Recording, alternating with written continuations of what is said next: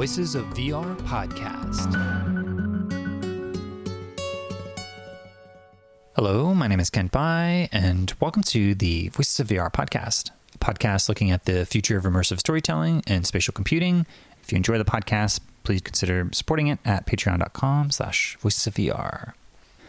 So today's episode is looking at OpenBCI's Project Galea. So Project Galea is something that I covered last year after the Non-Invasive Neural Interfaces Ethical Considerations Conference, where they showed some images for the first time, and I had a chance to catch up with Connor about OpenBCI, which I've covered a number of different times of the years. It's a brain control interface project.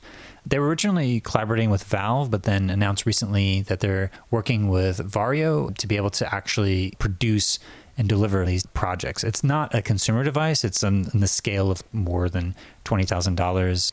It's a project that's trying to integrate so many of these different biometric and physiological sensors and put them all into one integrated virtual reality headset that is one consistent timeline to be able to integrate all these different sensors. So there's a lot of ways that neuroscientists and the big major tech companies, as well as game development studios, are able to use something like the Project Galea to be able to see what's even possible with the sensor fusion of all these different biometric and physiological sensors, so that you start to have this real time feedback of what's happening from your body and then fed in and measured in some ways, but being able to potentially modulate the experience that you're in. So it's still really, really early days. I had a chance to actually try it out, and I'll have some additional thoughts there at the end about my own experience of the technology. But I wanted to talk to both the co founder and CEO, Connor Russomanno, as well as Joseph Artuso, who's the chief commercial officer at OpenBCI, who's looking at the partnerships and the process of commercializing this as a technology. So this was the last interview for my trip from New York City last full day I was there, I was able to go out to Brooklyn and go to their offices, have a chance to do a demo of OpenBCI's Project Galea, and then sit down for this conversation. So that's what we're covering on today's episode of the Voices of VR podcast. So this interview with Connor and Joseph happened on Monday, June 13th, 2022. So with that, let's go ahead and dive right in. My name is Connor Russomanno, and I run a company called OpenBCI. And we recently launched Galea, at least the pre-sale of Galea, which is a physiological sensing add-on for AR and VR headsets. Great. And my name is Joseph Artuso. I'm the chief commercial officer at OpenBCI. I've been working with Connor for a long time now, and you know, kind of handle the partnerships, projects, commercialization, most of the non-technical work that goes on with Galea and with OpenBCI. Great. Maybe you could give a bit more context as to your background and your journey into doing brain computer interfaces and VR? Yeah, so it's been over a decade now that I've been working with BCIs, which seems kind of crazy given how early and nascent the industry still feels. But I got into it in grad school, actually, after suffering a couple of concussions in undergrad. I had played football in college and also rugby and banged my head pretty good a couple times, and that got me interested in psychology and the human brain. And then in grad school, I found a tutorial on how to build low cost DIY EEG devices. And then that kind of was the beginning of my career, really, which you know led to the creation of OpenBCI, which was an attempt at making that easier and cheaper for DIY scientists or labs with not a lot of money. You know, and now fast forward eight years, we are you know, I like to think kind of leading from the front in addition to kind of pushing from the back now with the creation of Galea, where it's something that's really never been done before. So, yeah, I, the first BCI device that Connor built was in, you know, the actually this might have been at the Gold, but basement of one of our earlier apartments. I've known Connor for since college and been along for the journey with OpenBCI since the start, but then started getting involved on the side. I was my background's more marketing and advertising was managing things for OpenBCI as they were getting started and then joined up full time three, four years ago now.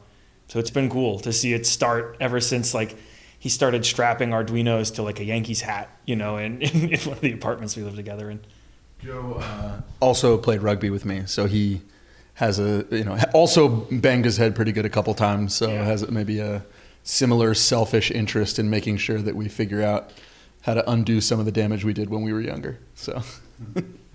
Yeah, well, I know that you've done a number of different Kickstarters and now have been selling different modules to be able to do EEGs and you know everything from people taking the sensors and putting it onto 3D print into selling different iterations of the technology for a number of years and now integrating it with the virtual reality technology seems like this next phase of taking all this neural input and fusing it together with these different immersive experiences. And so I just had a chance to do a demo of Project Galea and there's a lot of sensors that are being integrated and I think the challenge I think from this point forth is as this headset is available, it'll be up to the wider research community, I guess, to start to figure out how to synthesize and fuse all these different inputs that are coming in. And so maybe you could talk a bit about at this point, you've announced the Project Galea, and then Varjo is now the new partner to put this into production. So maybe you could talk about where you're at right now, just coming back from AWE and showing some of the demos and some semi-public context for the first time, and you know where you're going from here.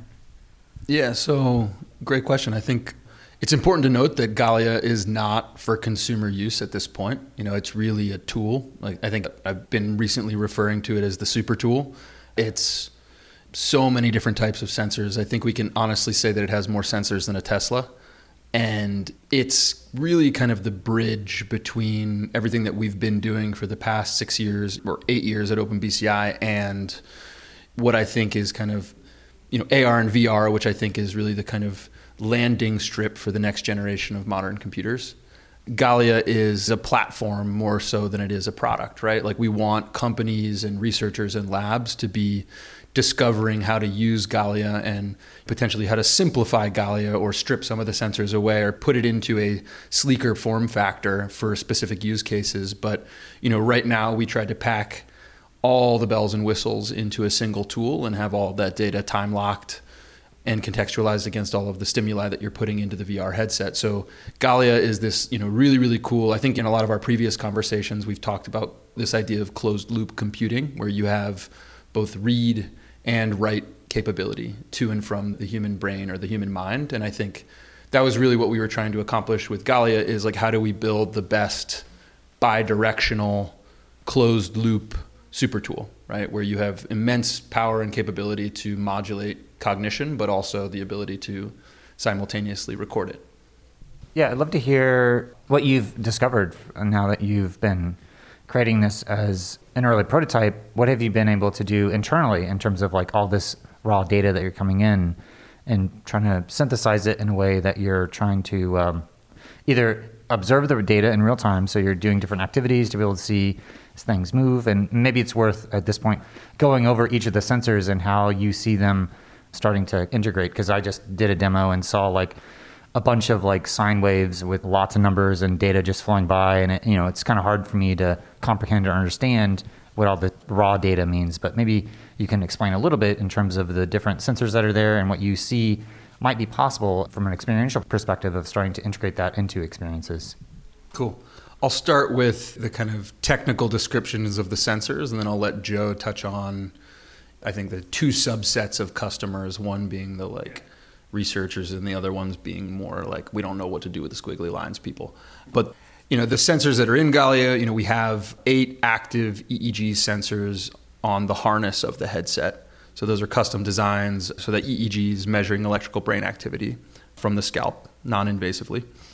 In the face interface, we have a PPG sensor, which is you know optical heart rate and heart rate variability, and you can derive some other stuff from that. We also have a electrodermal activity sensor network, so that's measuring moisture on the skin. So you know if you get up on stage or you're in a social situation where you're a little bit anxious, you might start sweating on your brow. That kind of stuff happens all the time to different degrees, and so we can measure those minute shifts in moisture due to being aroused or stressed or anxious We've also got muscle sensors above and below each eye. So the demo that you just tried, we were using muscle inputs from the face to control characters in a game.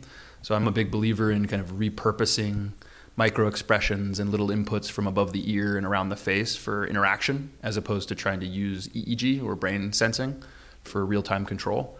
We also have an EOG network, so electrooculogram, so it's kind of like a electrical eye tracking. And then to complement that, we do have an image based eye tracking system that's part of the Varjo headset that will complement the eye tracking data.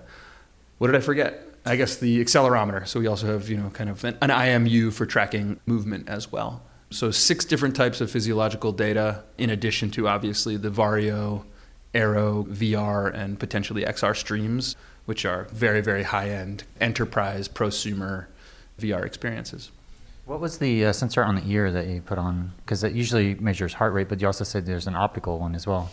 Yeah, so the sensor on the ear is there's two, one on each ear. One is a reference for all of the EEG channels, and the other one is a ground that grounds the electrical ground plane of the PCBs into your body and kind of puts them at an electrically neutral or equal level.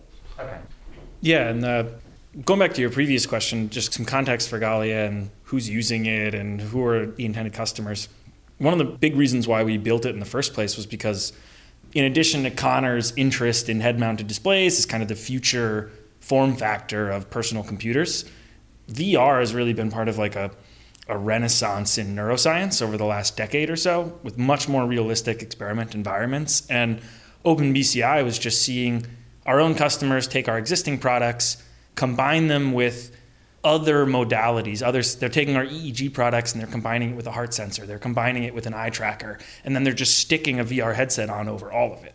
And so we saw in our own product surveys for years that what they wanted was integration with VR headsets, and they wanted was integration with multiple different types of sensors because you know you can buy an individual sensor for each, but then you have to align all the data sets together to a single clock in order to be able to draw the exact type of conclusions you want for when the body's reaction changed based on the audio or video stimuli. So, really, what the, the feat of Galea is giving the researchers and developers that are working at the intersection of neurotechnology, BCI, spatial computing, a better starting point. You know, people that are out there that could look at this and go, yeah, I could build this myself maybe, but it would take me quite some time. It would take a pretty talented team, you know, a while to make this electrical system you can start with Galea as a reproducible starting point for your research and then go further. You know, another reason why we built this is because more recent research in the space, uh, you know, one of OpenBCI's advisors at Columbia, Paul Sajda, has done a lot of research on this where, you know, they'll use eye tracking to predict a certain decision making point. Oh, they'll use eye tracking and they'll use EEG separately to predict the same action and then they'll use them together and they'll find that their predictive capability increases with like the extra modalities that they add you know of data. So if you're using just eye tracking and eeg that's way better than either one alone. And then if you're able to also layer in muscle data if you're maybe for instance you're doing an exercise where they're scanning a room looking for a face that they recognize when you can add more data types you're able to draw more precise conclusions in a lot of spaces which is why researchers are so interested in having multiple modalities in one experiment rather than having to stitch it together themselves separately.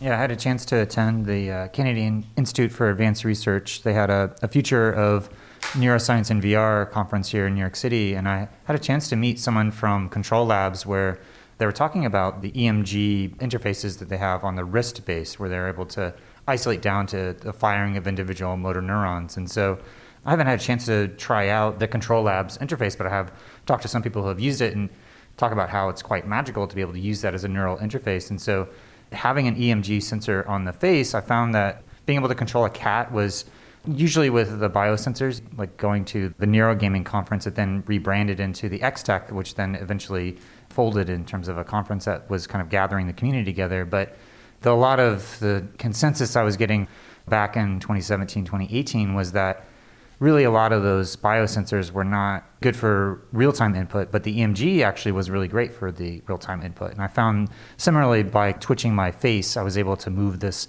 cat figure as a, running down the street that was able to feel like I was having my agency be expressed in real time, which was great. Sometimes there were false positives and things were moving, or sometimes it moved unexpectedly. But more or less, I was able to control it in a way that felt like I was able to have some expression of agency. Now, that was somewhat fatiguing because I'm not used to squishing my face around to be able to express agency. But I'm wondering if you've had any experience with more wrist based EMGs, and if you do expect that you're going to start to see people use facial expressions as a way of triggering things, or if there's something that may be on the wrist with the hand gestures that we're kind of used to using our hands to be able to express our agency in the context of computing if you expect that might be a little bit better? Or just since this is one of the first demos, I'd love to hear some of your reflections on the different parts of EMG and whether or not you expect people to continue to use it for taking action. Yeah, I think uh, this is a great question. And, and anyone who's trying to use EEG for real time interaction, I think it's futile. I don't think it makes sense. And so I'm not saying that EEG is not valuable. It is valuable, but it's much more useful for passive BCI, kind of opportunistic sensing, as Paul Sajda, our advisor, puts it. It's, you know, looking at the brain before, during, and after critical moments in time and looking at shifts in brain wide mental states and attention, cognitive workload, things like that. But when it comes to real time interaction, you know, our muscles are very, very good at it, even if we're using one muscle for something that's not intended for.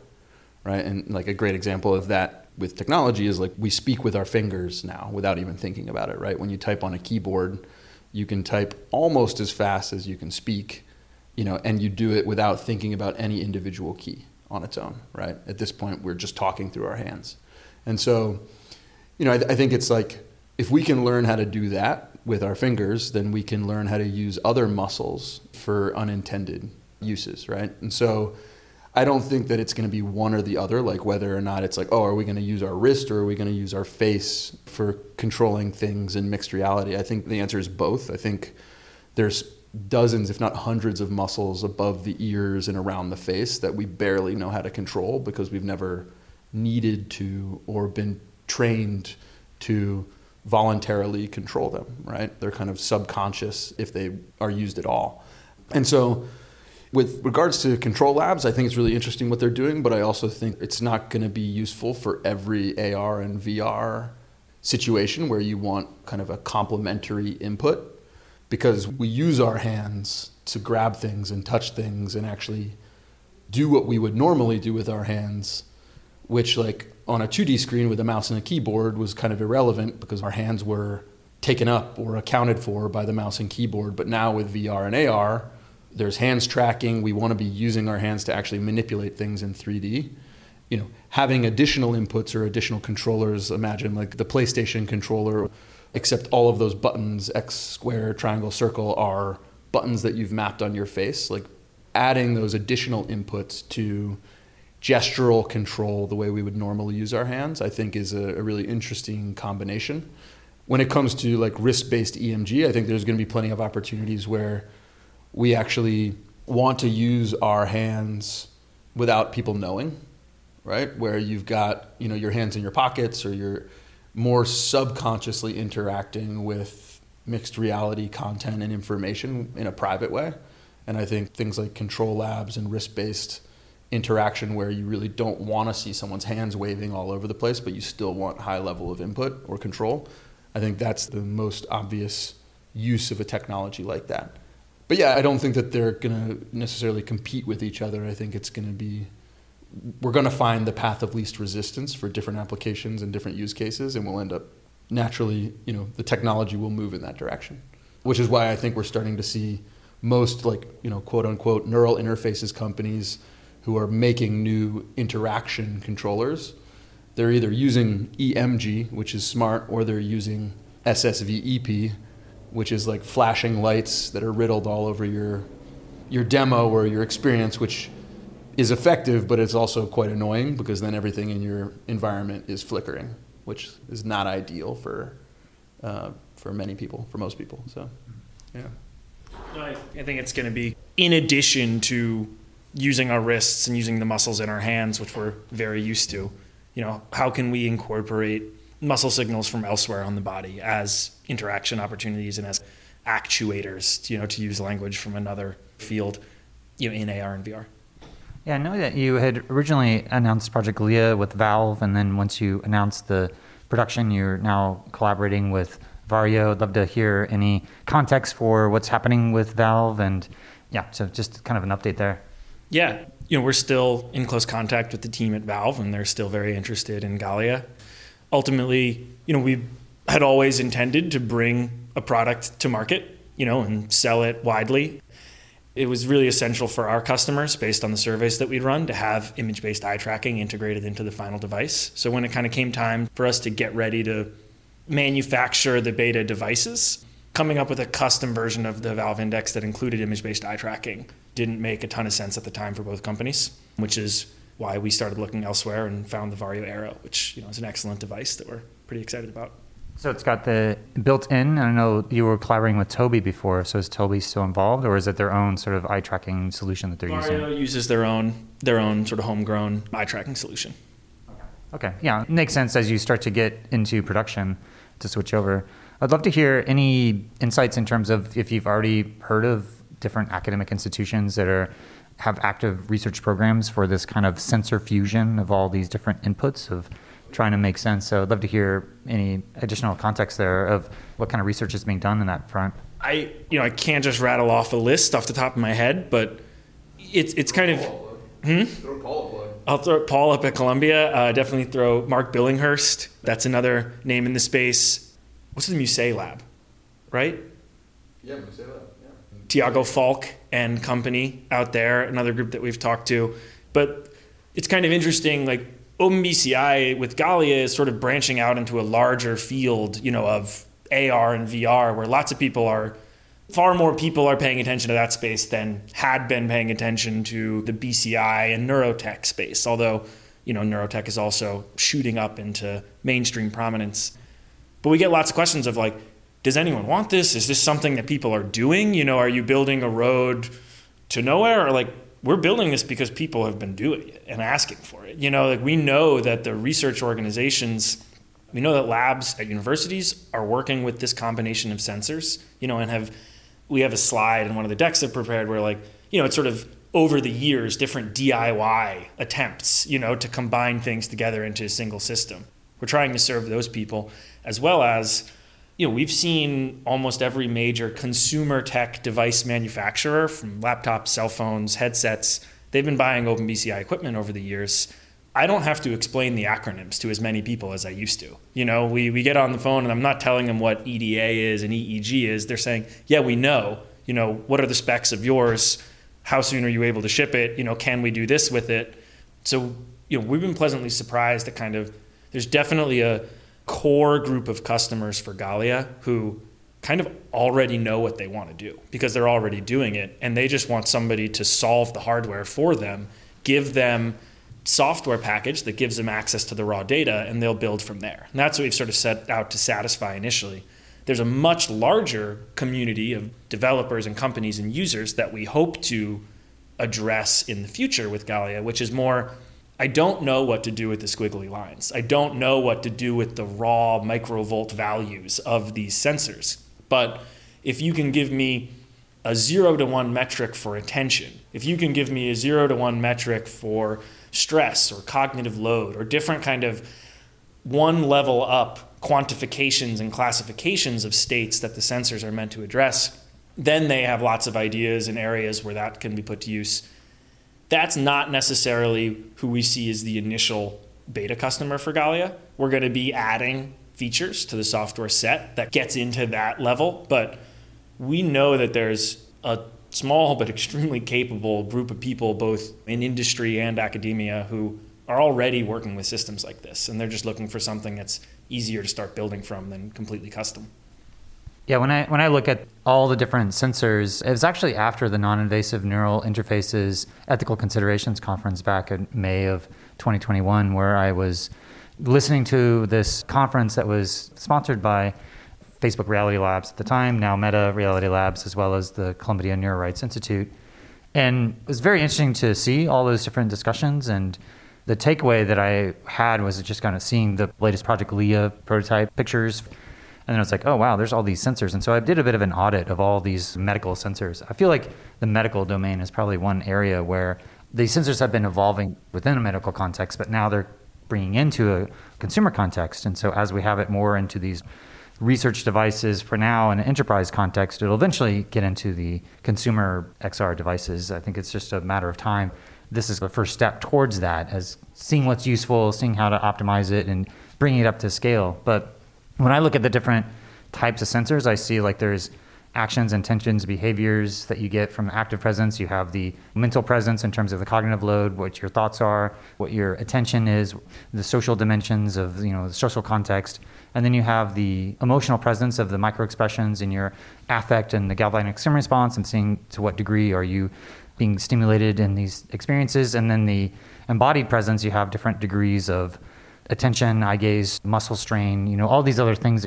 As you fuse all those together, you get a map of this phenomenological experience of the user from what their actions and behaviors are, what they're thinking about, their mental states, as well as their emotional state, as well as their physiological and physical states. So as I see that, it feels like that you're getting new insights into those and then potentially feeding that back into the experience in real time. But I think it's probably going to while for the experiential designers in a gaming context or even experiences to actually comprehend and do that because of the price and the scale of this right now. But that's where it's going in the future. And it seems like maybe the first step is to maybe use some of these in the medical context for specific healing or neuro rehabilitation. Or, yeah, I'd love to hear any uh, thoughts or reflections on that.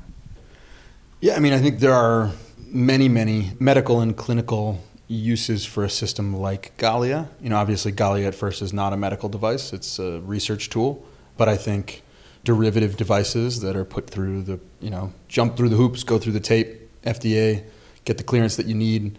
You know, I, I think for treating types of anxieties and stress and PTSD and things like that, you'll be able to use VR in a very meaningful way to render experiences that are digital that seem very real. So for things like immersion therapy, you can have a very safe environment for slowly introducing triggers or stimuli to people in a way where there's an immediate kill switch to the situation. You just take the headset off. But for things, you know, even more, I guess you could say, like personal medicine or mindfulness training and meditation, systems like Galea, I think are going to be really, really valuable for building a more intuitive understanding of the inside of your own head. Like you tried the very crude demo synesthesia room, but the idea of synesthesia room is to represent the frequencies of your brain with color and sound, which are things that when we hear, we see, you know, sound and color, we understand those constructs red, blue, yellow, green, or if we hear a certain pitch, we have memories associated with those sounds. And if we can turn the mirror inward so that we finally get to see and perceive the inside of our brain in a more intuitive way, I think we'll actually, as humans, start to more intuitively understand our own thoughts. And so, like, synesthesia room is really just kind of a boilerplate hey, check it out, here's what you can do, and here's how you can represent the inner world externally. But I think that that's really just the starting point. I think, you know, we'll be able to train different internal states of mind for stress, focus, attention, meditation many different internal states, and you'll be able to, in real time, give a user feedback of whether or not they are hitting or holding certain mental states. And you know, you'll be able to use that for training or guiding the mind towards desired mental states and away from undesired mental states. So obviously, you know, there's a lot of ethical considerations of like if we actually can prove that we can nudge the brain or the mind in certain directions, then how do we set up the appropriate guardrails to make sure that that technology or that capability is not abused. I mean, I think that's a lot of getting back to your original question. That's a lot of what was talked about at that event a year ago, which you amazingly like line by line tweeted the entire. Like I'll never forget that. That was the best recap that we had of the entire event. Was your Twitter thread which I think was a shame that there wasn't more effort put on by the hosts of the actual event to archive and document everything that was talked about there. Yeah, it's a shame that they, number one, didn't record it and make it available. It felt like almost an ethics washing exercise in that sense of not, I mean, it was a great conversation. It just was a shame that it wasn't captured and preserved and shared because there's a lot of amazing content that was there. Yeah, but anyway, that's a sort of another. Kudos to you for yeah. you know, putting something on, on the books. Well, there's a part of your the question you asked just now was you were even you were working through it like hey in order to create the experience that closes the loop you know that uses these signals in real time to change the way the experience happens in VR I think you're right that at first like people will be doing that but in order for that to have its own market it needs to be consumer scale it needs to be much cheaper sensors or fewer sensors or more simplified. What we've got for Galea today I think we're kind of a generation away from like the video games that use all the sensors in Galea. But right now, what's happening are the game companies are using this to augment their own research into how do we build games that provoke the senses and reactions that we want. You know, any kind of VR entertainment content creation, there's a lot of user research opportunities and user experience opportunities with tools like Galea that people are doing today, and they're using that to inform how do I make a better experience? You know, how do I use this to quantify a user's reaction that I might have only been able to previously capture after the fact through a survey. So I think it's definitely like now it's sort of for the companies that are creating the experiences, they're going to learn a lot about what's working and what's not. And then along the way, also kind of identify, hey, you know, really, we're, if I was going to incorporate some of these modalities into a consumer device or into the next console or into, you know, the headset that I want to ship in the future, I probably only need these three, not all 36. So I think there's kind of a, a generation of innovation that'll happen on top of the research tools that are out there. You are also talking like the back and forth between medical and consumer in this space. It is kind of interesting. There is something that just got announced today, Rune Labs and the Apple Watch. You know, there's an FDA approved investigation into whether I, you know, I just kind of saw some of the headlines. I haven't dived in, but Rune Labs is using the Apple Watch for like an FDA-approved investigation into treating Parkinson's. You know, and that's really relevant and possible because that device is at consumer scale. So it's like, hey, if this is already out there on so many people, if we can prove that it works, great. You know, and I think that the scientific research has been there for a long time, but the opportunity to do it at the scale is only made possible because you know the consumer market was there. I think you'll see this kind of back and forth where it's like First, it'll prove these sensors are even useful for identifying this type of thing. That gets proved in research, that gets proved in medical contexts. And then, in order for us to reach the scale where there's an application for this that makes sense, or you know, where we have enough data, or where we can run through a whole trial with it, you know, there's usually if we can attach it to a consumer market or a consumer device that exists. I think it's a really interesting trial that I'm paying close attention to moving forward. Yeah, the, the whole medical dimension in our last conversation covered a lot of those dynamics, meaning that like there's probably a lot of these companies, including OpenBCI, that would prefer not to be classified as a medical device because it introduces all sorts of additional barriers. So it sounds like the medical for research or experiments, but not something that's going to be used in a clinical context. Not in its current form, not this device. There's been interest from pharma and biotech companies for using Galea in different ways, but not really like part of the clinical treatment process. It's more kind of, okay, great, this is another tool we can use to collect data that might be relevant for our treatments or for our development of other medically approved treatments or drugs or devices. Yeah, I wanted to talk about the phenomenological experience of doing Project Galea. You know, first of all, there's a lot of sensors that are on this headset, and as I put it on, it kind of feels like there's like a like you you describe it like the squid of sensors that are kind of like uh, on your body and they're kind of poking me in different ways. But they're also just to make sure that each of them are connecting at the right level because there are a lot of sensors, and so just you know there was a bit of a feedback calibration sensor, and then going into the synesthesia room. There was colors that were there, and going to a number of the different neurogaming conference then turned into X-Tech conference. A lot of the biometric sensor demos that I've done, probably a dozen or two over the last eight years, they all kind of have this similar feeling of like, I don't quite know for sure what's happening inside my body as what's being captured and if there's any noise loss there and then to what degree is that accurately reflecting what's happening and then even if i wanted to change what's happening inside of my body to see a reflection i feel like i don't have much agency to do that the closest thing i'd say is probably being able to like close your eyes and maybe go into a little bit of a, a meditative state and it sounds like connor you've been doing a lot of that that feedback loop of using these technologies for a number of years to refine your own contemplative and mindful practice to see that. But it seems like it's a subtle thing that, in order to really feel some of those aspects of being able to directly go inside of your mind and see what's happening, is that using these meditative technologies is what could be some of the best ways to see some of the immediate impact of expressing your agency of your inner self. And so I'd love to hear some of your own explorations because it seems like you have been tinkering in this space and there's a lot of overlap with consciousness hacking and Mike E. Siegel. There's a whole movement of other people that have been using technology to be able to augment and accelerate their own contemplative practices. But when I saw some previous demos of you on videos, just the ability for you to know different signals and what the signals mean, and then to be able to perhaps modulate them within your own body as you go into these. So, love to hear about your own experiences and journey of using some of this technology to get a lens into what's happening inside of your mind and inside of your body.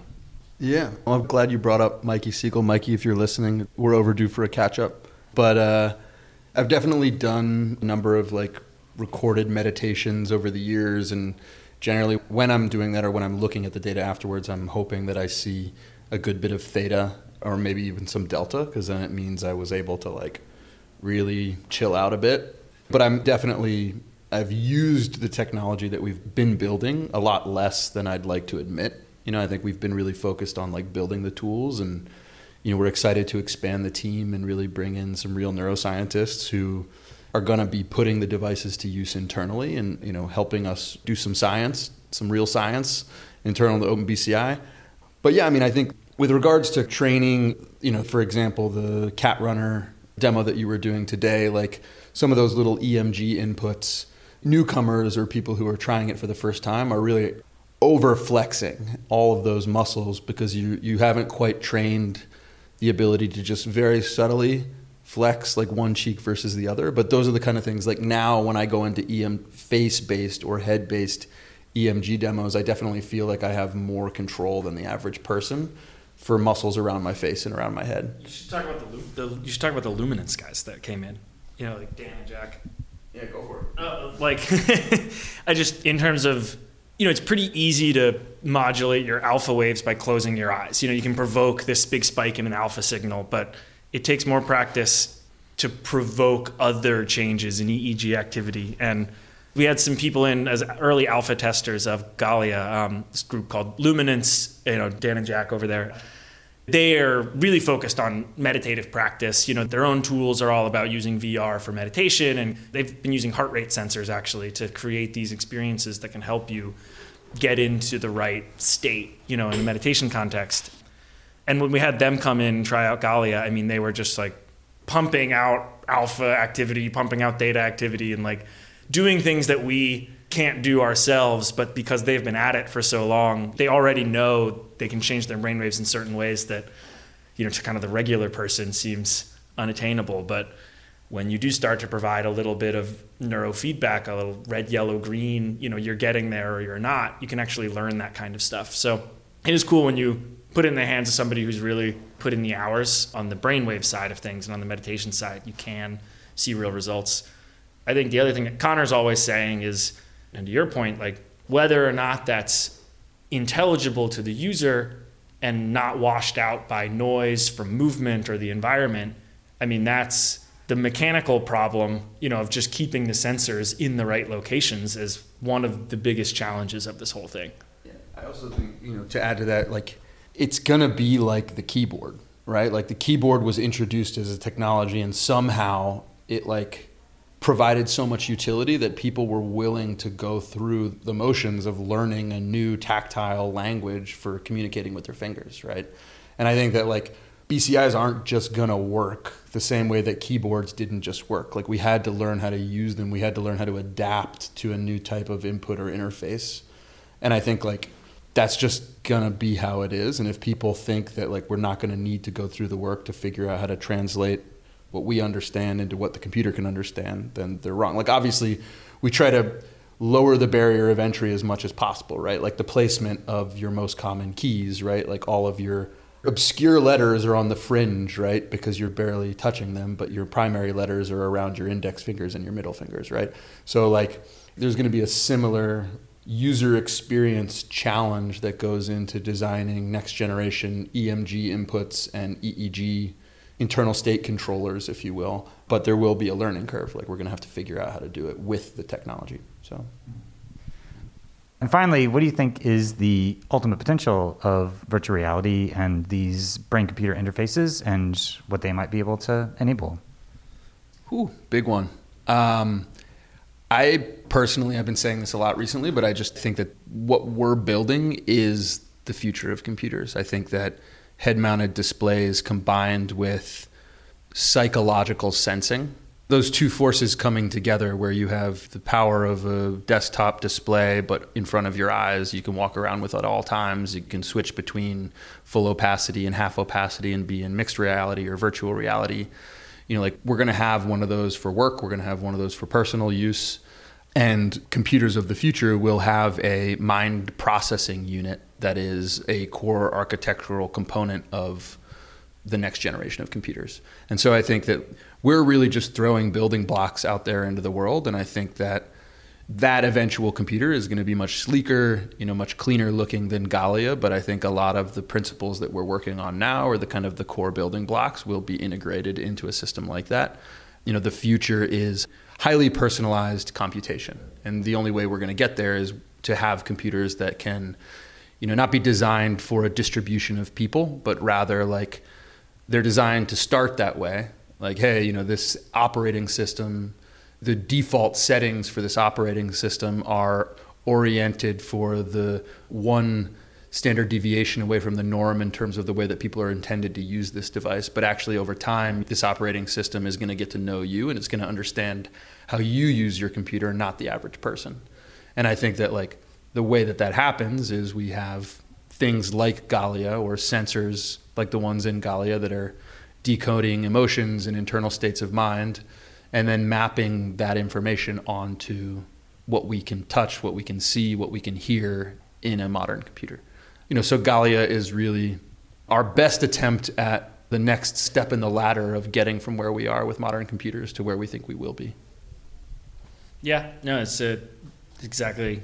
You know, we've been doing a lot of hiring lately, and you kind of when I tell people or people ask me like, what are we going to be doing in fact like what's the company where's the company going what's the long-term goal and i think you know the 10 year goal the target that we're pointing the ship at way in the future is building the whole computer you know we want to be involved in building the future of computers which we believe to be head mounted and physiologically connected to your body and galea you know maybe we'll look back at galea and laugh like we laugh at computers from the 60s or whatever you know they take up a whole room but got to start somewhere Anything else left unsaid that you'd like to say to the broader immersive community?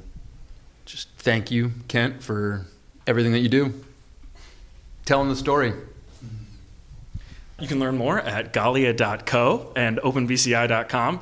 And also, Kent, I think you should make a calendar of events for people in this space to subscribe to if you haven't already, because the list of conferences that you sort of have name dropped throughout this interview alone, it's like the hit list of like places to pay attention to. So that, that's cool. Awesome. Yeah, and I'm I'm really excited to see where this is going. With the the caveat that I think there's still a lot of things to be figured out with neuro rights and trying to get the the legal frameworks in place to be able to protect privacy. And I think in the enterprise context, I feel a lot safer. But as it moves into the consumer context, that's the realm that starts to really freak me out. But I feel like this is the next step of something that's where it's going to go in the next uh, five to 10 years. And so it's exciting to get a little window into the future here today. So thanks for taking the time to show me the latest demos of Project Galea and sitting down to talk about the future of computing with OpenBCI. So thank you.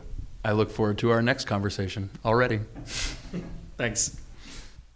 So that was Connor Russomanno. He's the co-founder and CEO of OpenBCI, and they've just recently launched the pre-sale of OpenBCI's Project Galea, as well as Joseph Artuso. He's the chief commercial officer of OpenBCI, who's focusing on partnerships and commercialization of their brain control interface technologies. So I have a number of different takeaways about this interview. Is that first of all, well, just to talk a little bit about my experience of the Project Galea. So there's a lot of sensors that are on this thing, and so one of the things when you put on the Project Galea is that there's an interface to be able to see whether or not you have a strong connection or not. And my experience was that there was a lot of sensors that weren't necessarily detecting, and so they had to keep tightening it up. So it ends up feeling like this thing that's on your head that some of the different sensors are into the skin. And so when I took off the headset, there was a little bit of these divots in my head from trying to make sure that the sensors had enough of a strong connection. So I'd say one of the challenges with something like this, as you start to put more and more sensors, then just ensuring that there's enough of a connection so that the sensors are able to actually work properly but then also balancing that with the comfort and the tolerance of you know if there isn't a strong connection and if it's not getting the right data then to what degree is that going to be a failure state for all the different stuff that you're trying to capture? So the striking things for me at least is that there's ways in which that the EMG related stuff, so you're moving your muscles and it's the electromyography, being able to see the shifts of your muscles is something that gives like instantaneous feedback. And I think in the future of spatial computing, we're going to start to see these wrist based devices from like control labs, where I've done an interview with Thomas Reardon and other representatives from control labs that was acquired by Meta they're doing EMG based, wrist based inputs that are able to detect the firing of individual motor neurons. The first iteration may be released sometime in 2022 in terms of a wristwatch, and then eventually, if that's successful, it could go into the second and third generation, start to integrate more and more of that control labs technology into the wrist. But if you're wearing something on your face, then there are other ways to be able to use your face as an input device. So the analogy that Connor Russomanno is given is that in the advent of normal computers that you have the keyboard and mouse that it's taken a long time for us to really get used to using that. And then you know to be able to type on a typewriter and then a keyboard but also with a mouse. So that's something we had to train ourselves to do. And so with the new spatial computing are there going to be new things that we have to train ourselves to do? And is it going to be easy to be able to train ourselves to do? For me it wasn't necessarily comfortable to be able to use my face to move stuff around. But if I want to have my hands free, then maybe using this type of facial based twitching of muscles, or maybe it's somewhere else in my body that's able to interface with the technology. There's always going to be assistive uses of this technology. So for some people who don't have access to their hands, this is going to be amazing. But it was somewhat fatiguing as I was doing it with my face. Like I was moving this cat from the left and right and kind of squinting and moving my cheeks around to be able to move an object into a space so that's something that I think is yet to be seen as to whether or not that's going to be a viable path forward. I don't think it's necessarily the most compelling aspect of the Project Galea. There's probably other sensors that they're still going to have neuroscientist research or other ways that are maybe more of a contextual research like you put yourself into a situation and you're able to measure all this different stuff from a neuroscience or physiological perspectives or sociological perspectives putting you in different conditions and seeing what kind of feedback you get or even presence researchers if you're able to integrate all these different sensors all at once to see if there's going to be more objective measurements of what's happening physiologically when you have different dimensions of presence that's all yet to be seen i think right now a lot of the stuff is probably going to be medical applications or applications that are in the gaming context using different aspects of feedback to trying to understand what's happening in someone's experience and then modulating that experience in real time.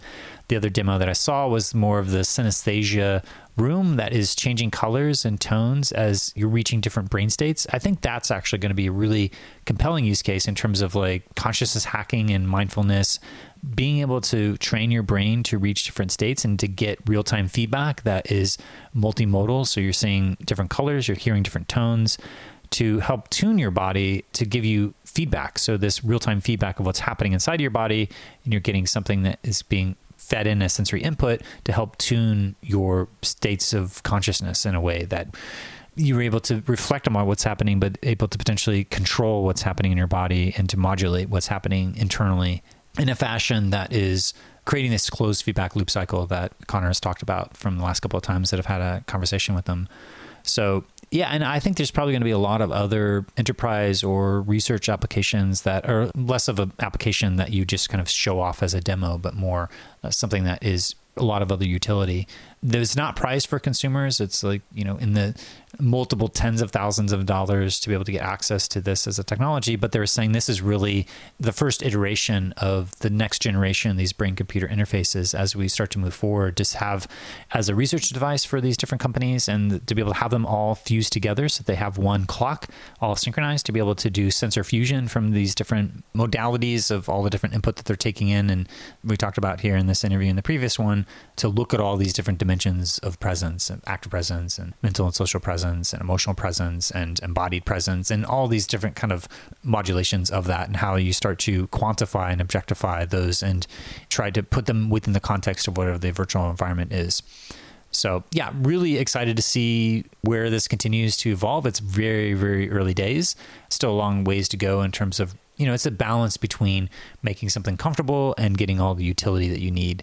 The more sensors you have, the more that you have potential for having a degraded user experience just because of the comfort levels that you have this squid like device that's on your head measuring all these different things. But the potential is that there's going to be ways of taking our embodiment and these different physiological and biometric markers and feeding back into real time to experiences with the caveat there's a lot of neuroethics implications of the right to mental privacy, the right to identity, and the right to agency that I think are the big ones in terms of the neurotechnologies that have to be also considered in terms of what are the limits in terms of what happens as data and what kind of contexts should be constrained. Contextual integrity from Helen Nissenbaum says that it should be up to the context is to determine how you're going to be using this data and there may not be some universal things that you can say don't ever use this for any context at all or how do you put limits on that? Because there could be ways in which that these types of technologies giving access to all this different information but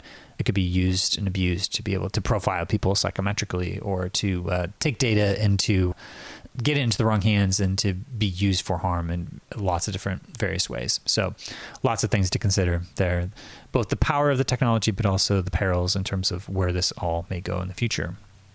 So, anyway, that's all I have for today. And I just wanted to thank you for listening to the Voices of VR podcast. And if you enjoy the podcast, then please do spread the word, tell your friends, and consider becoming a member of the Patreon. This is a listener supported podcast, so I do rely upon donations from people like yourself in order to continue to bring this coverage. So you can become a member and donate today at patreon.com slash voicesvr. Thanks for listening.